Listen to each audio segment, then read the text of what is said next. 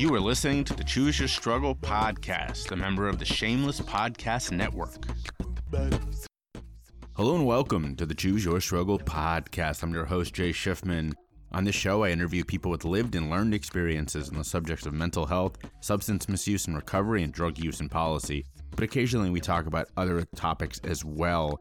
On today's season finale, I have Dr. Nzinga Harrison, the host of In Recovery. But first, Kid Mental, let's go.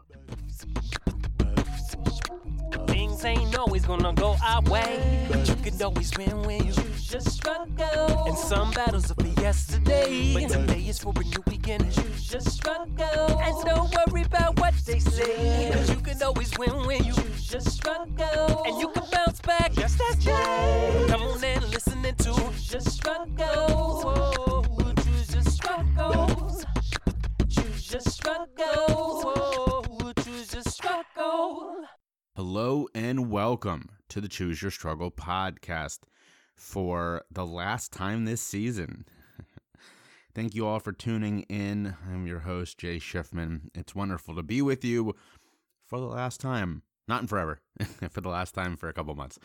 Uh, before we get into the incredible guest for today's season finale episode, uh, a couple things real quick. Number one, uh, the end of season giveaway is still going. We've you've got uh, two to three more weeks on that. As a reminder for for those of you who have not done so yet, anybody who leaves a review will be entered to win. You can do that a couple ways if you're listening on iTunes. Just right there, click click uh, click some stars, uh, and and then write a review.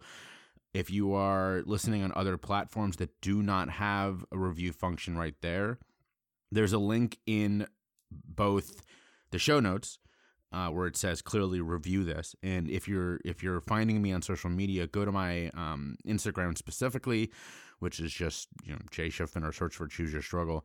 And the link in my bio is my campsite. You'll want to click on that. Uh, and, and, then click on the one that says the Choose Your Struggle podcast, the Choose Your Struggle podcast. Slurred there for a second, and uh, write a review. It's right there. Uh, if you use a name that is not the name that you are known by, um, message me. Say, hey, that's me. Uh, anyone who does that between now and Thanksgiving, or anyone who has already left a review, will be entered to win. And there's three prize packs. There is a Roadrunner and Bookshop prize pack, the partners of this show. Uh, Bookshop, it's a gift card. Roadrunner, uh, there's a muscle gel. You're actually going to get an option. Uh, when I was telling Kyle uh, Blanks, uh, past guest, and the amazing guy I work with at Roadrunner, all about this, he's like, "Oh, dude," he's like, "We'll give you more stuff. Please give it to your to your listeners."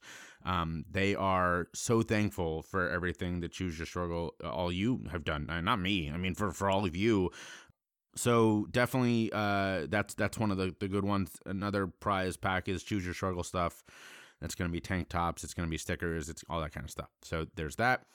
And then uh, there is this muscle massager from the company whose name i can't i can't pronounce.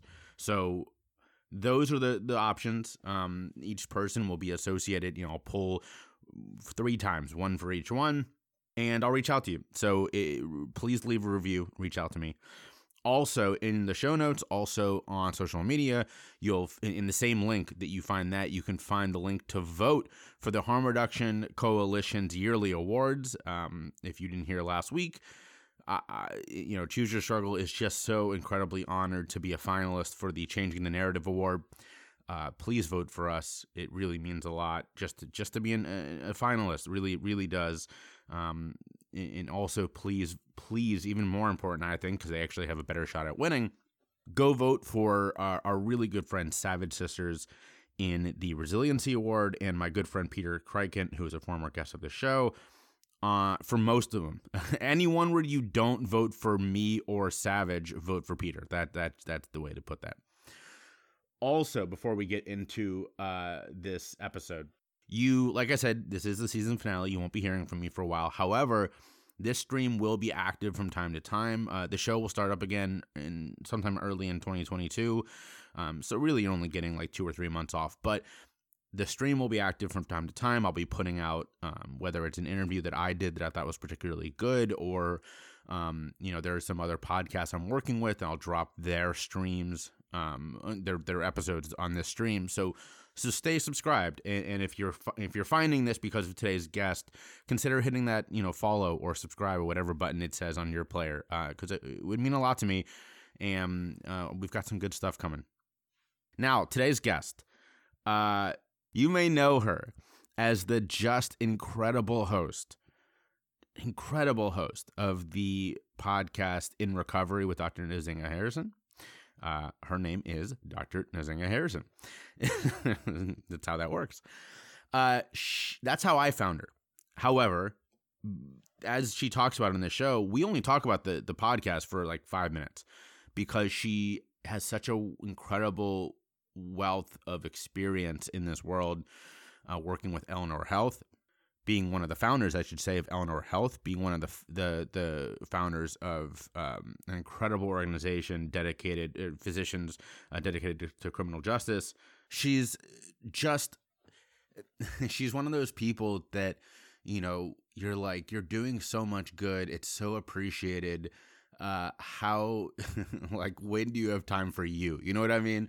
Uh, and I say that as someone who who you know, people who love me have been like, hey, you know, you're allowed to take some time off, right? So I say that with a little bit of self acceptance and realization there uh, that Nzinga, Dr. Harrison is is is one of those people as well, and um, we I give her props for this on on the show, but I want to I want to repeat it here because I think it's that important. She is one of the people on her show uh, in recovery who is willing to challenge some of the existing narratives um, and and lead from a place of empathy. And again, to her incredible credit, uh, because she's built up such an amazing community with that show. When people write in, or or, or you know, she allows people to to respond um, with with recording something for her show, as I do too. You know, uh, check the the show notes for that.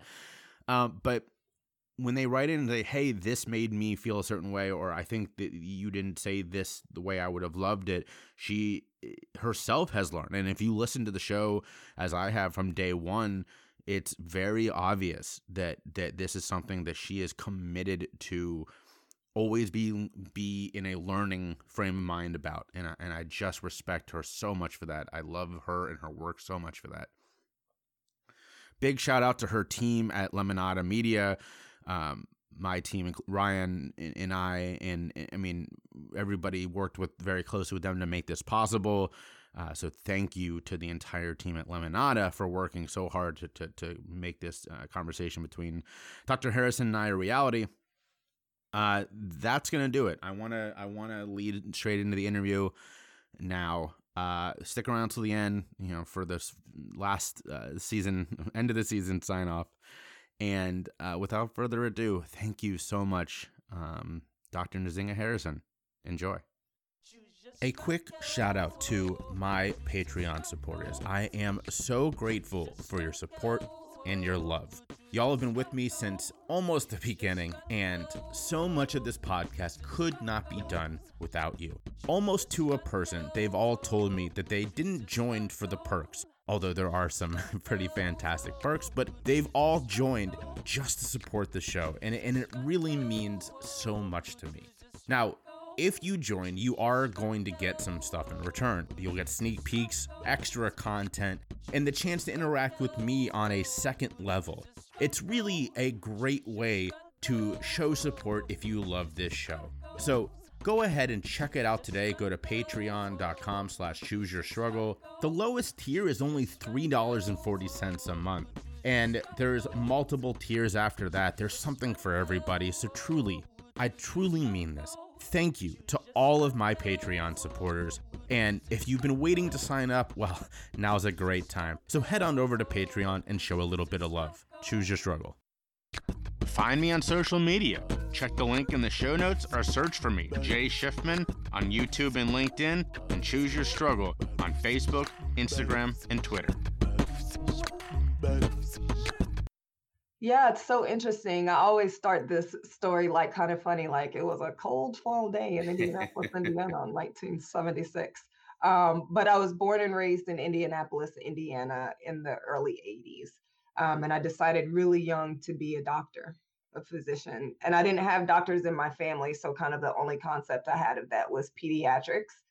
Um, but I said, I'm going to be a doctor and I'm going to be a teacher. And my parents were like, all right, rock on, like, do you. And my dad was commander of the local Black Panther militia in Indianapolis, Indiana. And my mom was a public school teacher, also an activist. And so we were like bred and raised like you raise your voice.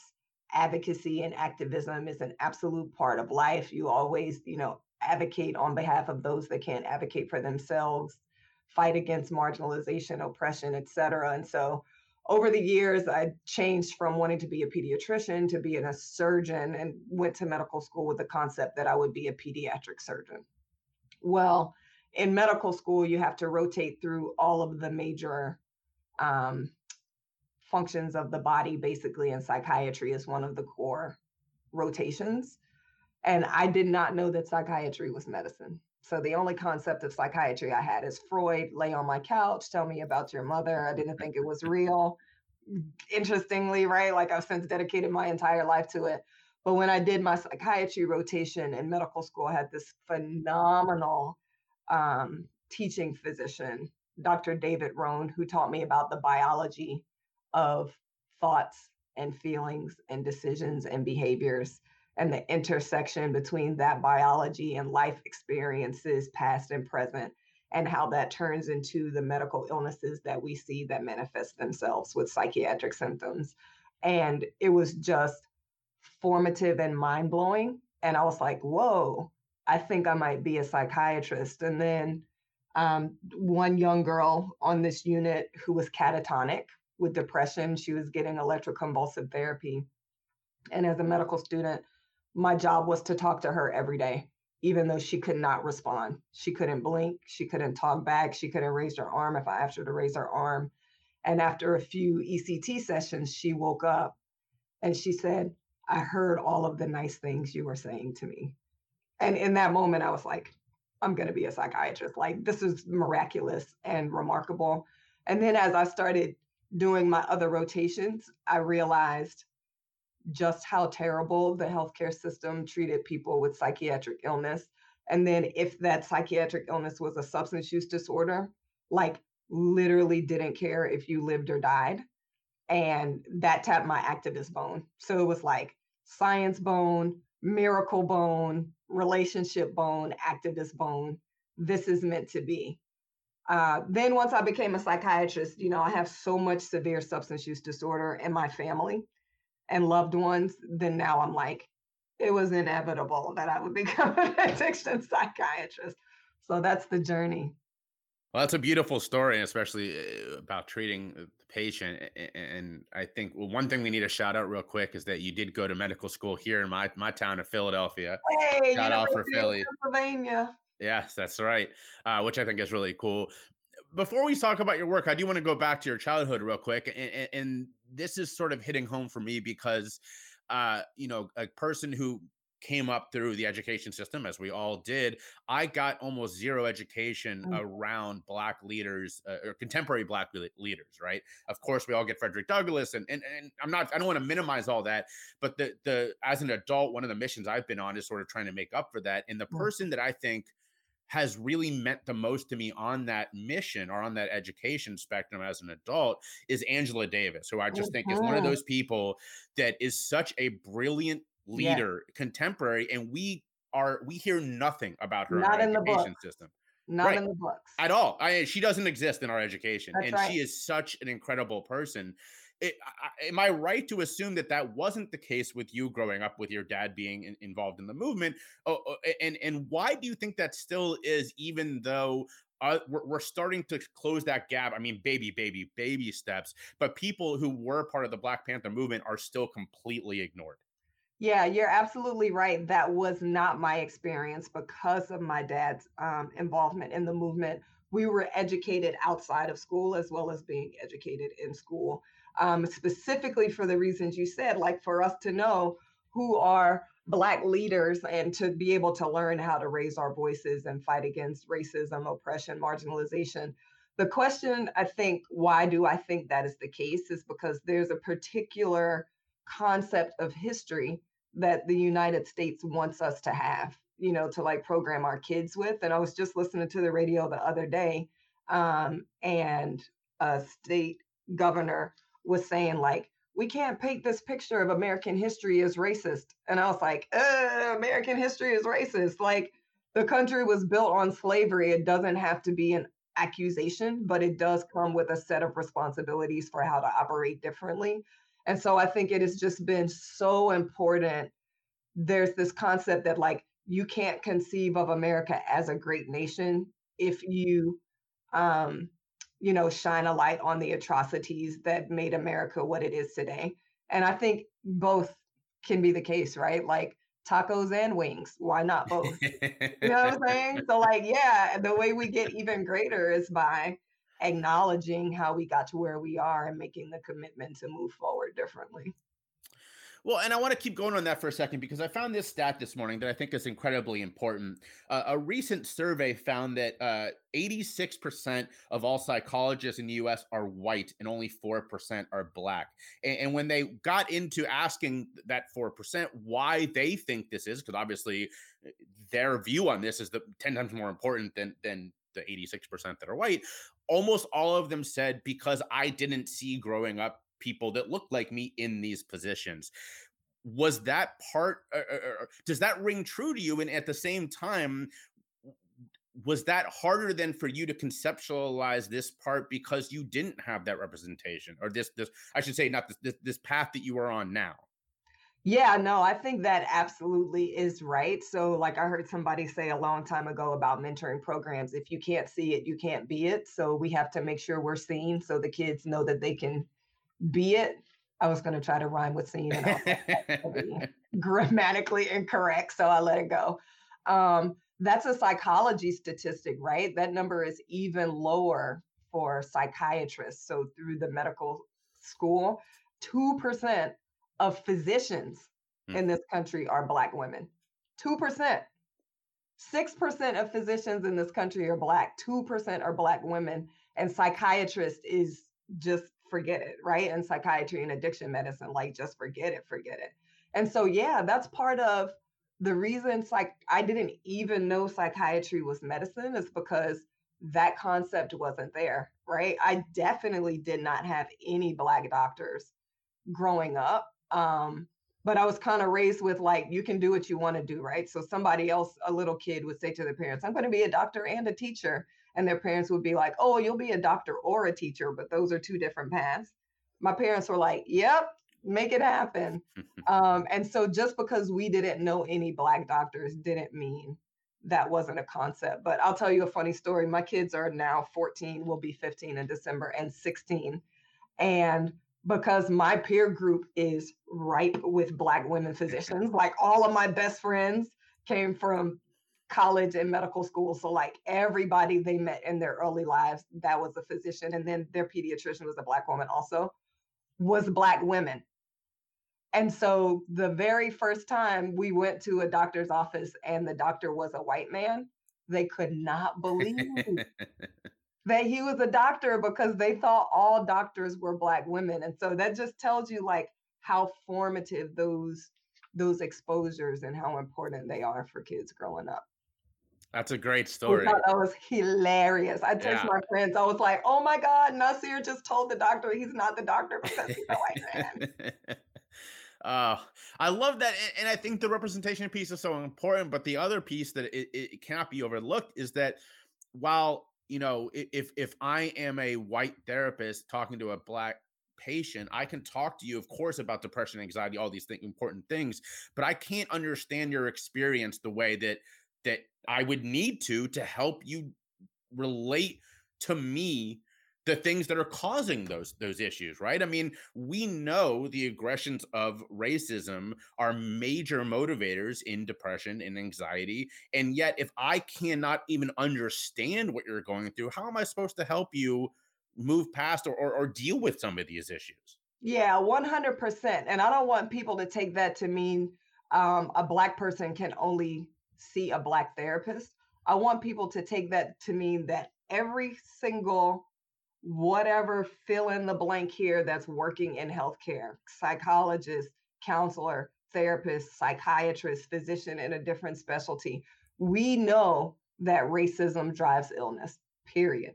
We know that if you are not white in this country, you have experienced racism, period, right? Like that's the exception. I mean, that's the rule, not the exception. And so we have to hold ourselves to the responsibility, whether we've had that experience or not. So, like, I've dedicated my life to taking care of people with serious, persistent mental illness, schizophrenia, bipolar disorder, personality disorders, like severe, and substance use disorders. I have not personally had that experience, but I have made it my responsibility and my commitment to be able to have that conversation so that I can at least stand in a, a role of support and like you don't have to omit any of your experience because you're not sure if I can understand it or if I want to understand it. And so we've made racism so scary to talk about in this country. Like you said, baby steps over the last two years since George Floyd was murdered on camera in front of our eyes, right? We're at least able to have the conversation now. But when I when I talk about this, I say like the healthcare system has taken on the responsibility to be trauma informed. We assume trauma is the rule, not the exception. We train all of our healthcare workers to be trauma informed and trauma sensitive. Racism is trauma. So if we've made that commitment for trauma, we have to make that commitment for racism. And if as a black person, I went into a whatever therapist, you don't look black to my eyes. I don't know if you're black until I ask you, but you don't look black to my eyes. And so I have a set of assumptions and I look black to your eyes. So you have a set of assumptions. If you said to me, I'm going to do this depression scale so I can get an idea of what's going on. I'm going to do this anxiety scale so I can get an idea what's going on. I'm going to do this drug screen so I can get an idea what's going on. And I'm going to do this racism impact on your health scale so we can get an idea what's going on. I would be like, oh snap, I could talk about racism to this person that doesn't look black to my eyes. Opens up a whole new ability to address health mental health specifically, but all of health. Well, I think eh, that's, eh, that's such a eh, so perfectly put, and, and I think that the sort of the takeaway there is that leading with that vulnerability piece and that empathy piece and not the defensiveness right, right. if, if you had said yeah and you know this guy doing this this uh, what we call microaggression caused me a, you know this anxiety and i as a therapist went oh you know he probably didn't mean it. It's not a, whatever. That is a complete shutdown. That is yep. a turn off to you and you're going to go well i'm not going to share this with you anymore. But if i'm someone who can say i don't know what that feels like but i can't i, I can't even imagine how much that would bother you that's a way to open that back up again and say, please continue talking to me and telling me, even if I cannot 100% identify with what that feels like. Totally. Going back to this concept of racism as trauma, and I'll tell another patient story after this. What is the biggest insult? This is why we train our health systems to be trauma informed to avoid re traumatization by invalidation, right? So, like, if a person comes, if a child comes and says, I was molested, there is bigger impact when the people around them don't believe them. There's more negative impact that is longer lasting than the molestation itself.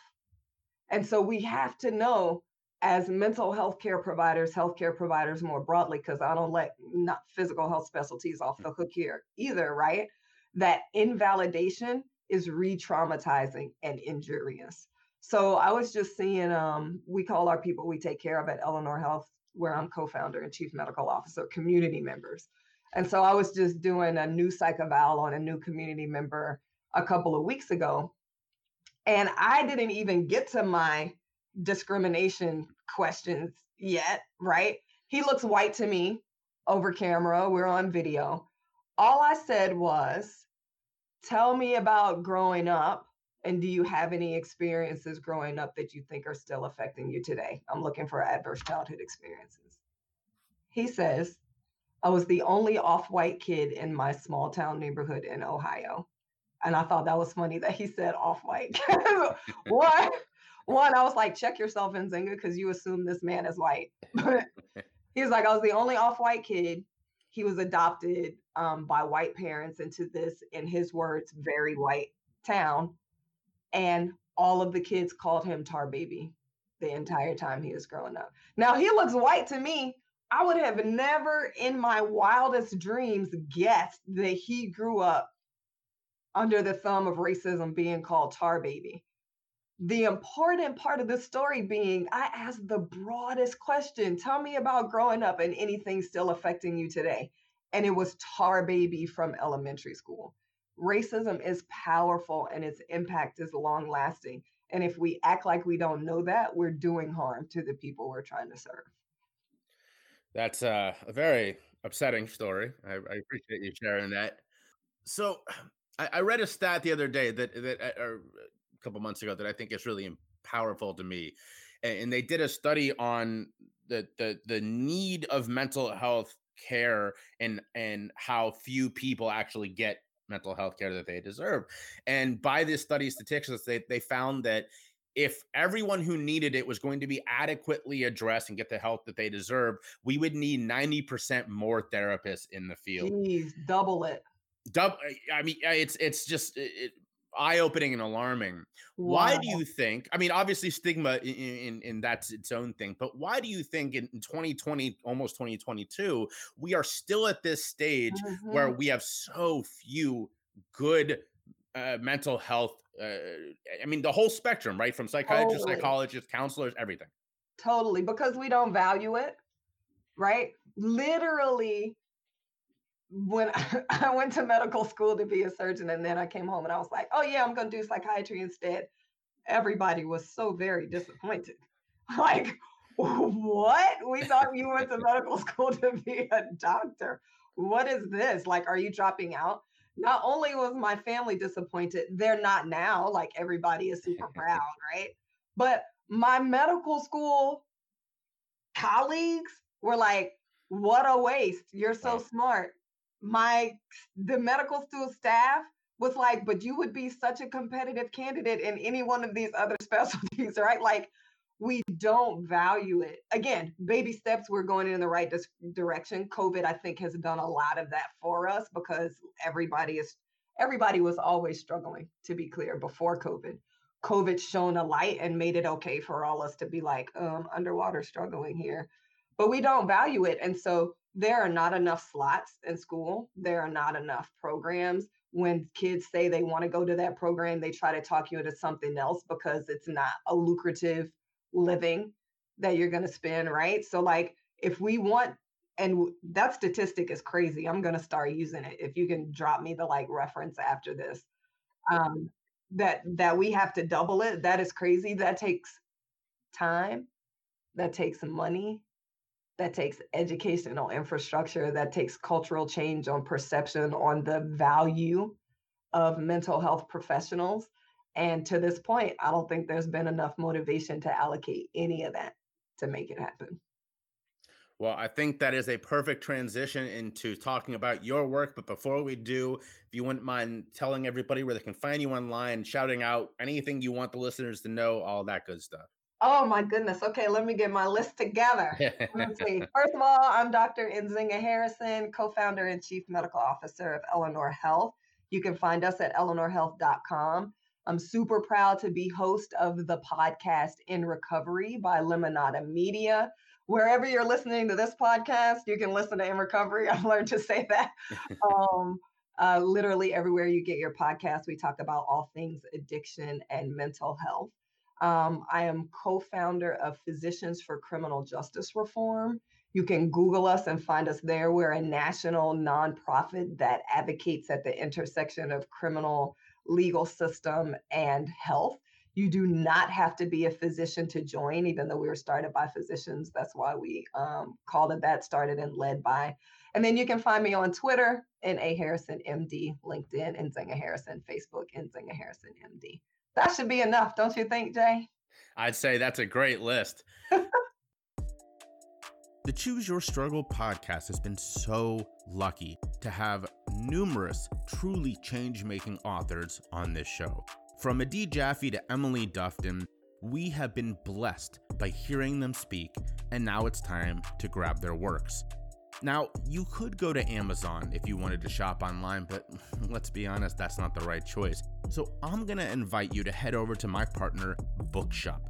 if you go to bookshop.org slash shop slash CYS, again, that's bookshop.org slash shop slash CYS, you're going to find all of your favorite books and you're going to support the podcast in the process. But that's not even the best part. Bookshop has an incredible program that allows you to select your favorite mom and pop or neighborhood bookstore and they will give them some of the proceeds from your order. Now, living here in Philly, that's been a really hard choice because we have fantastic bookstores all over, but I selected Harriet, which is a truly wonderful black owned bookstore in Northern Philly. I love it. My wife loves it. We go there as much as we can. Honestly, why would you go anywhere else? So again, go check out Bookshop at bookshop.org slash shop slash CYS. You're going to find the book you're looking for. You're going to support your neighborhood bookstore and you're going to support the podcast in the process. So check it out today and go ahead and buy that book you've been waiting for.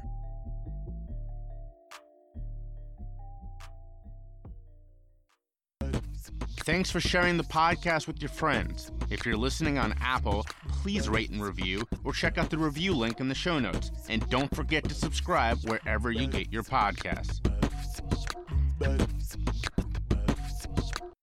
Talk about, if you wouldn't mind, uh, the founding of Eleanor Health. Uh, obviously, we're going to talk about the, the podcast because it's one of my favorites. But before that, I, I really want to hear the story of Eleanor Health. Yeah, so the story of Eleanor Health actually turns into the podcast. So that'll be Wonderful. that'll be a natural segue. Um, so I'm co-founder and chief medical officer of Eleanor Health. We started the company in May 2019. Um, we're right now in six states with 29 clinics. Our mission at Eleanor Health is to help people affected by addiction live amazing lives. And so the reason we created the company is because as the opioid epidemic was exploding and the media was getting hold of it and raising everyone's awareness, um, these two companies, Oxeon Venture Studio and Town Hall Ventures, specialize in creating companies that provide healthcare in value based environments. And sorry, I have to drop into a little bit of education here.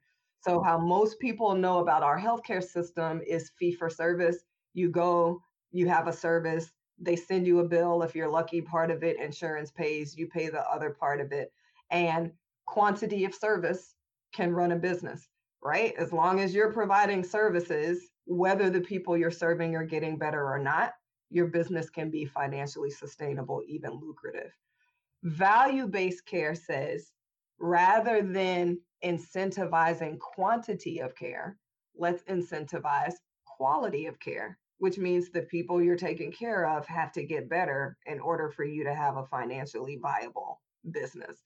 And so, um, Oxeon Venture Studio and Town Hall Ventures specialize in creating value based care companies. So they looked out in the space and they're like, who's doing value based care in substance use disorder? Nobody. And so Corbin Petro is our CEO um, super crazy, like wicked smart. Oh my gosh, she's such a superstar. Helped write parts of the Affordable Care Act, was chief operating officer of Medicaid in Massachusetts. She's our CEO and co-founder. I'm chief medical officer and co-founder. Our third co-founder, Shristi Mirchandani, came from Oxeon Venture Studios. And together we conceived of this business model, which is like, we'll identify a group of people for a payer that can benefit from our services, pay us an umbrella fee. We will go out and do proactive outreach and engagement to reduce the stigma people face when they're trying to find treatment, bring them into our care. If they get better, we want a bonus. If they get worse, we put our fees at risk. We'll pay money back. And so that incentivizes us to provide the type of care that help people get better rather than just quantity of care. And the type of care that helps people get better is whole person. Biologically, we can help you with your substance use disorder, medications, other psychiatric conditions, care coordination for physical health conditions. Psychologically, we have therapists, individual, group, family, couples therapy. Socially, culturally, politically, we have peers who have been there themselves and can talk to you. We have people who will help coordinate your social needs, financial, housing, job, childcare, marital stress. Politically, we do a lot of advocacy. Like if you Google Eleanor Health, you see us out there representing for our people. And so when you take that whole approach and take care of people over time, so not a five day detox, not a 30 day rehab and good luck living, not a five day psych hospitalization. Here's an antidepressant, never see you again. Like execute a long term relationship over time, like a primary care doctor, then people get better. And so that's Eleanor Health um, and the way we're hoping to change the way people affected by addiction and other mental health conditions and other physical health conditions get treated by this healthcare system and this society, honestly. And which of the which are the states that you're active in? How how you know if someone is interested, how can they become a community member? Yeah, so we are in North Carolina, New Jersey, Massachusetts, Ohio, Louisiana, and Washington. If you're interested and you think you need help, and this is really important, like you may be like, I don't have an addiction, Eleanor Health has nothing for me in the United States, we all use substances in such a risky way, just as part of our baseline culture. We also help people prevent substance use disorder, I mean, risky use from turning into more because of life stressors and depression and anxiety and all of that. So just go to eleanorhealth.com, see if we're in your state, see if we take your insurance. I hate to say that, but you know, United States of America. Hopefully, your insurance is one of our partners that gets you the whole enchilada like beautiful wraparound. But you don't have to figure that out. Just call us, and our access team will will help you know what the options are. And, are you expanding? Is there plans for more states, or, or what is yes. that looking like? Yes, we are definitely expanding. So, two too hot off of the press to say it on this podcast, but we definitely have states number seven and eight in our sites. Um, and the plan is to go deeper in those states we're currently in. So, like North Carolina has 11 clinics, Jersey, five, Massachusetts, blah, blah, blah. So, we'll go deeper in those states. We'll expand to at least probably two more states um, next year. But importantly, if you're in that state, we serve in person and virtually. So if you're in the state, we can get to you, whether that's through technology or face to face. Why do you think your model is so all right this is going to sound very i guess uh trying to get you to to to to rave about yourself for a minute which is fine. Why do you think that that's so rare in in a in an industry that all too often has a bunch well i mean this this isn't controversial to say has a lot of bad actors. There are a lot of bad actors in recovery eh, eh, you know in industry as a whole. Is it just the money piece? Is it because uh, you know our our elected leaders aren't paying attention. I mean what what are we what can we be working on here uh, in the grassroots uh, arena to try to start closing some of these these loopholes and gaps? Yeah thank you for this question. I think there are several factors. So one is a complete and utter pervasive lack of understanding of mental health and substance use disorders as chronic medical conditions, right? Like, still overwhelmingly pervasively in this country, people think you develop addiction because you're weak or you don't have morals or you just can't make good decisions. If people understood that substance use disorders, other addictions, other mental health conditions are chronic medical conditions that relapse and remit, just like diabetes, just like high blood pressure, just like asthma. Like I can show you the medical evidence behind it then we would get held to the standard as a medical specialty that those others get held to, right? So there would never be a cash only chain of diabetes treatment programs that doesn't offer medication. Like people wouldn't accept that because the concept is like, oh, diet, exercise, nutrition, stress reduction, medication over time because it's a lifelong illness, right? So if people understood that about substance use disorders, we would get held to the same standard. We're trying to push that at Eleanor Health. We collect so much data and we're like trying to push our payers to require this data and this you you don't even have to report your outcomes to anybody in substance use disorder care. So that's one. Understanding it as a chronic medical condition. Two, healthcare is still just learning this for all conditions but we have this concept that some conditions are like real biological and others are real psychosocial. And the concept of addiction is like go to therapy and get a support system, but totally underappreciating the impact of physical health conditions, life, other mental health conditions. And so, to your point, we need to double the number of therapists. And I'm sure that persists, persists through every type of professional in behavioral health. It is extremely difficult for a company to put together an addiction expert and a psychiatrist and a therapist and a nurse and a peer and have a primary care doctor and have a higher levels of care. Like this system makes that extremely difficult to do. Um, and we've been able to invest in doing that. Um, and then the last, yes, le- legally, politically, right? Like before the opioid crisis, it was almost impossible to get voices of recovery in legislative spaces. This is turning around, and we just got an Office of Recovery created by this administration literally this week, which is phenomenal. Um, when you see people who are in recovery and you put their voices at the table, change happens. And so I think now that we're getting more recovery voices at all the tables, a concept of addiction as medical illness is becoming more mainstream.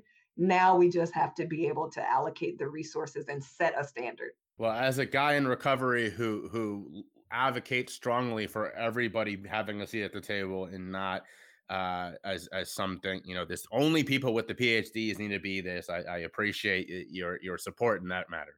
Right, one hundred percent. And also, not so we say in recovery, and that means a lot of different things to a lot of people. To some people, that means completely abstinent. And so I want to be sure that like we also need the voices of people who are still using at the table. Yes. Because just because you're still using, this is why I became addiction psychiatrist, right? Because I was like, oh, if you're still using, the healthcare system doesn't care if you die. We care if you die.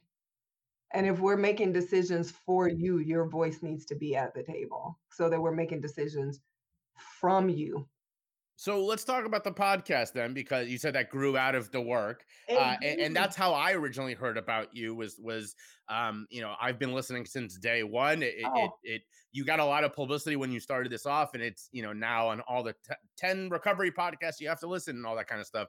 So so where in there did you go? All right, I'm doing all this incredible work. You know what's next? A podcast. Yeah. tell me about that. I wish I could take credit for it. So, um, one of our board members is Andy Slavitt at Eleanor Health, and he has a really close relationship with Lemonada Media. He does a podcast for them, also in the bubble with Andy Slavitt about uh, COVID. And so, when Jess and Steph over at Lemonada were doing the Last Day podcast, which is a phenomenon, they were almost finished with the series and they said man we really need an addiction expert to come on to like fill in some of the gaps. Andy do you know anyone? And andy was like oh our co-founder and chief medical officer at eleanor health would be great. And he connected us and i went on um, an episode of last day and talked to jess and steph and it was like immediately love at first ears because we were we were in two different studios. Um, they ended up coming out to eleanor health and doing like a feature on eleanor health and then as they were ending the last day series, they didn't want to leave the audience unattached. And so they came up with this concept of a follow on podcast in recovery and asked me if I would host it. And I was like, yeah. And they've taught me everything I know. And here we are, two seasons in. Well, what I love the most about your show, and this is something I've done on a couple of episodes of mine, is you have, in my opinion, of the Recovery Podcast, the best uh, community engagement on your show. Oh, you answer a lot of amazing questions. You get people who, you know, it, it, I mean, it's almost Dan Savage level of people who call in and like look forward to hearing that, you know, you eh, answer their questions. Uh, how is that? How have you built that community in terms of getting people so engaged? Because that's as someone who does this, that is difficult. That takes a lot of work. Yeah, it's a lot of work. Um, first, super kudos to Lemonada Media. Like their operation is a machine. It's incredible. They know what they're doing. But I think second is like compassion is infectious. And sadly, people who are struggling with addiction or their loved ones of people who are struggling with addiction, so many times when one, if you can even find where to get help, so that is like hard. Yeah. Two, you find where you think you're getting help and you're not met with compassion, you're met with judgment or you're met with somebody saying your person has to hit rock bottom, just cut them off, or you're met with you're not ready for treatment or you're met with somebody who's going to fleece you for $30,000 for 30 days of treatment, right? I think it was just like hearing knowing there was a place they could come for compassion and genuine care and respect for what they were experiencing, then people just tell. People just tell everybody. Like one woman um, wrote in and said, like, you've been my compassion coach for the last year for my son who's struggling. And I'm like, this is what it is all about. Yep. This is what it's all about. How sad though uh, that that just showing compassion and, and, empathy means that you rise to the top, right? That oh that's God, uh, right. Like yeah. what a commentary. Yep. Well, it, but it is true um, that that when I listen, you know, I I, I appreciate uh, as I keep saying on this that that you know you are are are coming at this from from an empathetic place and in a, in a place of, of judgment free, right? And and I will say that there have been a couple of times where you have very very nicely but you've when people have called in with certain things that are been a little judgmental you've responded in ways that are, are reassuring to that person, I'm sure, but also saying, and by the way, in kind of laying down the law a little bit again in a very nice way, but but that is something that you don't shy away from. Yeah. And that's one thing I appreciate about your show.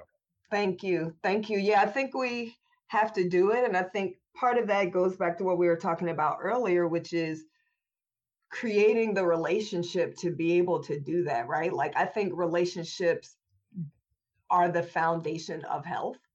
And so if you're unintentionally creating the potential for harm, I hope we have the relationship where I can say to you, I don't think this is your intention, but this is the harm that I see as possible from what you're doing or saying.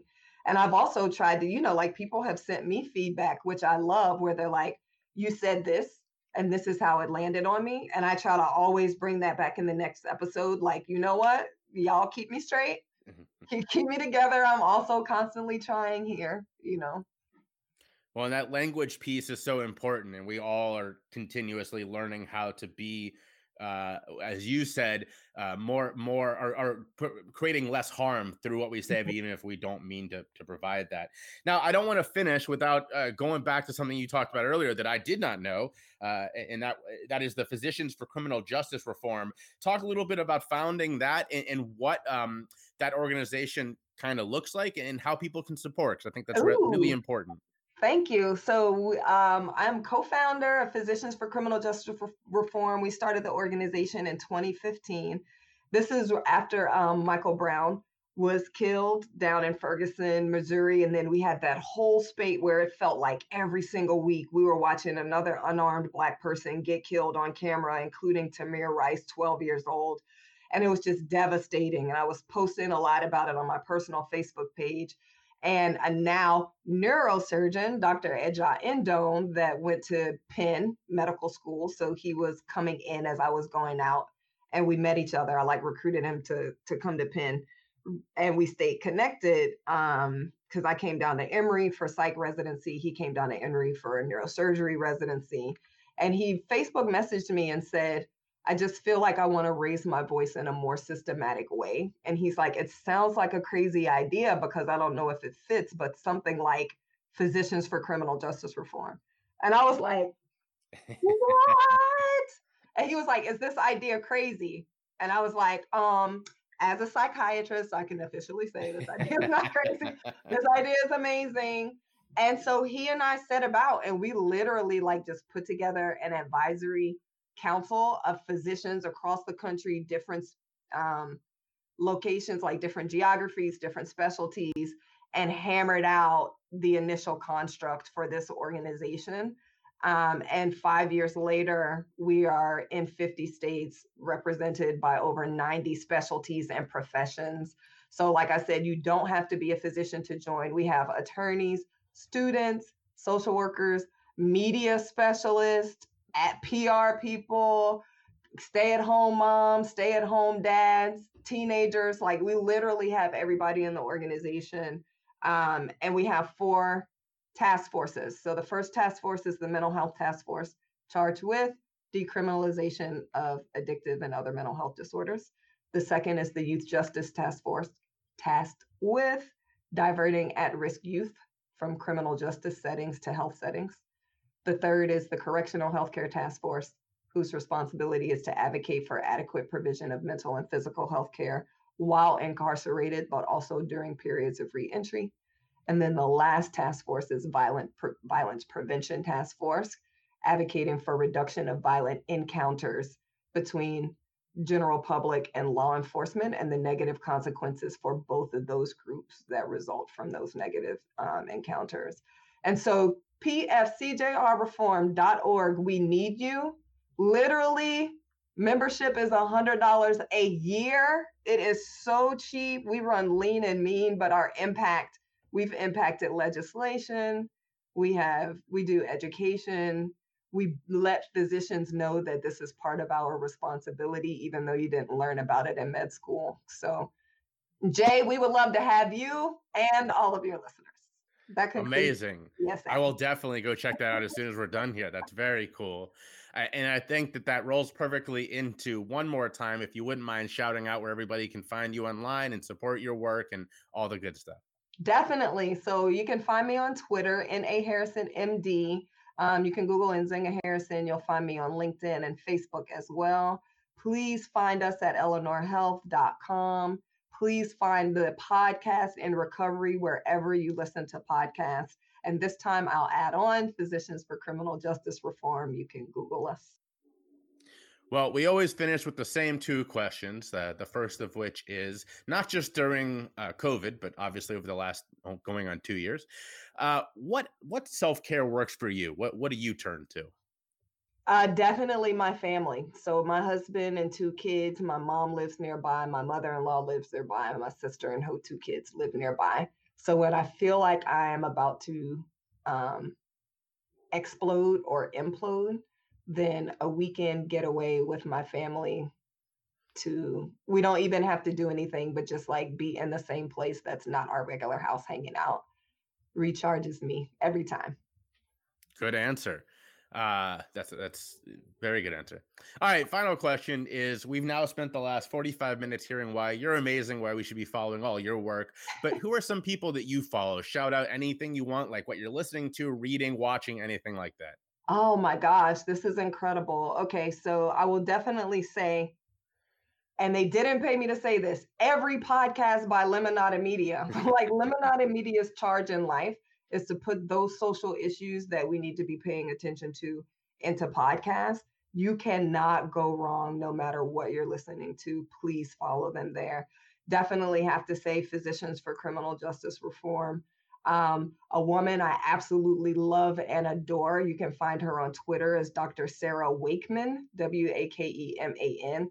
Like, if you love some no holes barred, no punches pulled recovery advocacy, her Twitter feed is the one to follow. Definitely Andy Slavitt's um, Twitter feed.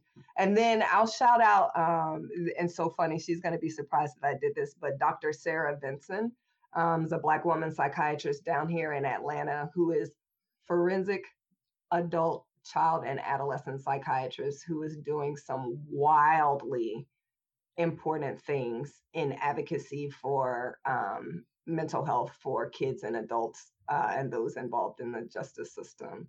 Um, in terms of what I'm reading is like probably all boring business books that people don't necessarily care too much about. And then I think that's probably good.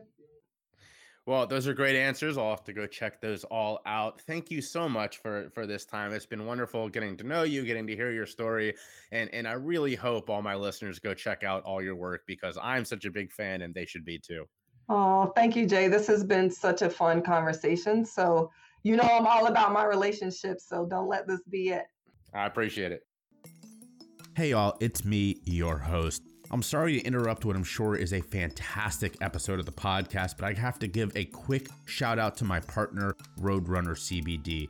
They have been working with me for a while now, and I just love their products. They have everything from tinctures to muscle gels, and all of them are fantastic. You know, I rub the muscle gel on my legs before I run, and they keep me feeling pretty good, which is saying something. So check out Roadrunner today at their website, www.roadrunnercbd.com slash ref, R-E-F, slash CYS. Again, that's roadrunnercbd.com slash ref slash CYS. And use the code CYS at checkout to let them know that I sent you and get 10% off. Trust me, you're gonna love this. I've sent some of their products to a couple different people, and they've all become repeat customers. So check it out today, and don't forget to let them know that Choose Your Struggle sent you.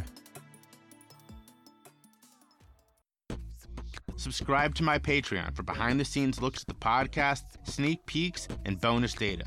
You'll also get a discount on Choose Your Struggle merch. Find it at patreon.com slash choose your struggle. All right, we've come to the end of another episode of the Choose Your Struggle podcast. Thank you so much for tuning in to the season finale. I hope you enjoyed this conversation with Dr. Nzinga Harrison. Uh, as I said on the way in, you know, she's one of my absolute heroes. I'm such a fan.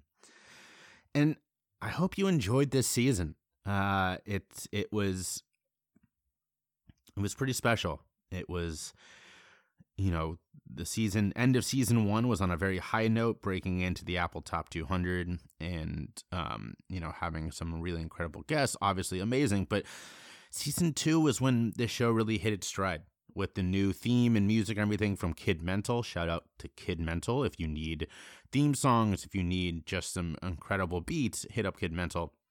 Uh, it's when the Patreon, you know, got got some steam. It's when I think I started to hit my stride as a host uh, and really figured out what I was doing with this thing. It's when merch became available, and uh, thanks to Ryan, who came on board early in this season, it's it's when that really took off.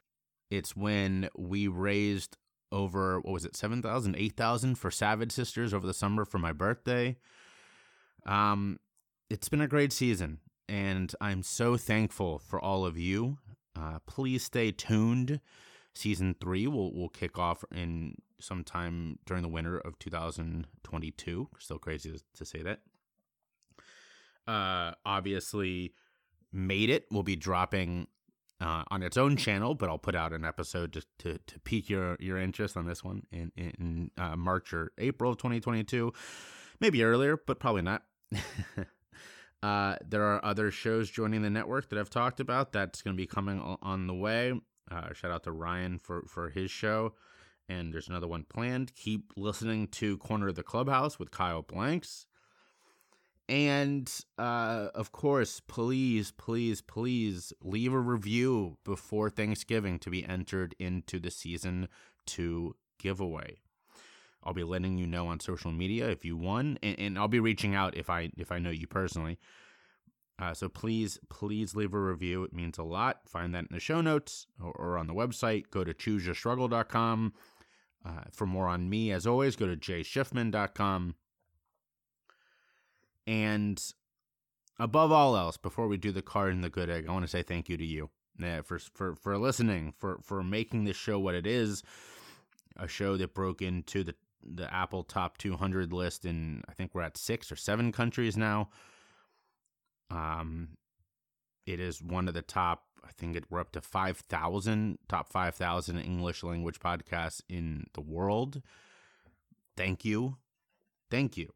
I, I, that's you know that's what I've got. Thank you. I, I can't I can't say that enough. I, I really appreciate it. Thank you. Uh, stay connected, please. I want to hear from you. You know, tell me tell me what you liked about this season, what I can do better, what kind of guests you're looking for in season three. I make this show for you.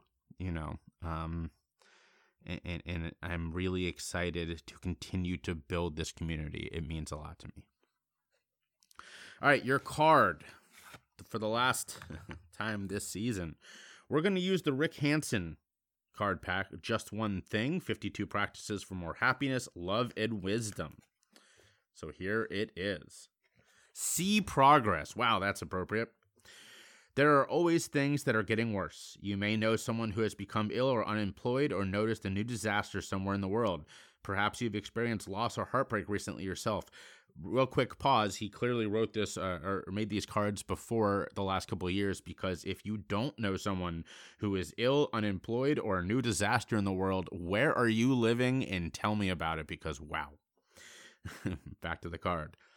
But if you don't recognize what's getting better around you and inside you, you could feel stagnant, disappointed, and unduly alarmed. So it's important to recognize progress. Here's how you do that. On a piece of paper, write down some of what has gotten better. List the ways you move forward today. Maybe it was just cleaning the house or catching up on emails. Consider a longer time frame. What have you overcome in the last year? What have you learned? What goals did you accomplish? Think about your relationships. Which ones have improved and in what ways? Take heart. Zigging and zagging, three steps forward and two steps back. Slowly but surely, we can and we will make our world a better place. Rick, if you somehow hear this, thank you. That's a great card. That goes back to something I think I even said last week. Uh, how this is this is something that that Alex Kaplan of of Substance. Also, shout out to Alex Kaplan, who recently celebrated four years in recovery. Uh, this is something he and I talk about a lot. We we do this for each other, where one of us will be, "Oh, this is happening. Oh, I don't know how to deal with this." You know, we're, we're in our little entrepreneur roundtable together, and uh, the goal, the, the role that each of us have as as each other's friends and supporters is the look. You're gonna figure it out. Remember when this sort of problem would have made you incredibly excited. Think about how far you've come. That's something we do for each other frequently. Uh, big shout out to Alex Kaplan, and that's true. Man, the last two years have been awful for the world, and things aren't looking much better. I'm I'm recording this on election night. Uh, I'm sorry, the day after election night. And, you know, there were some positives and a lot of negatives. That's every election night. Um, overall, we're not moving in a great direction politically. It, it it's scary. Um, and sometimes the weight of the world can be incredibly heavy. But it is important to remember the things we're making progress in ourselves. You know, I, I recognize that as tough as this work is sometimes, it is, you know, pretty amazing what I've built here. Um, I'm very proud of it, and I'm very thankful for that. So that's going to be your final good egg for this season. And that is to take care of yourself. You know, recognize your wins. Be okay with your struggles and know that you will find a way because that's what we do as people. We find ways. Take care of yourself during the off season. Stick to this or stay stay subscribed to this stream because I will be dropping stuff from time to time, uh, just not regularly, and it's going to be a couple weeks for sure. Uh, but there w- there will be some stuff, fun stuff on this stream before I come back in season three. But as always, above all else, most important thing be vulnerable, show your empathy, spread your love, and choose your struggle.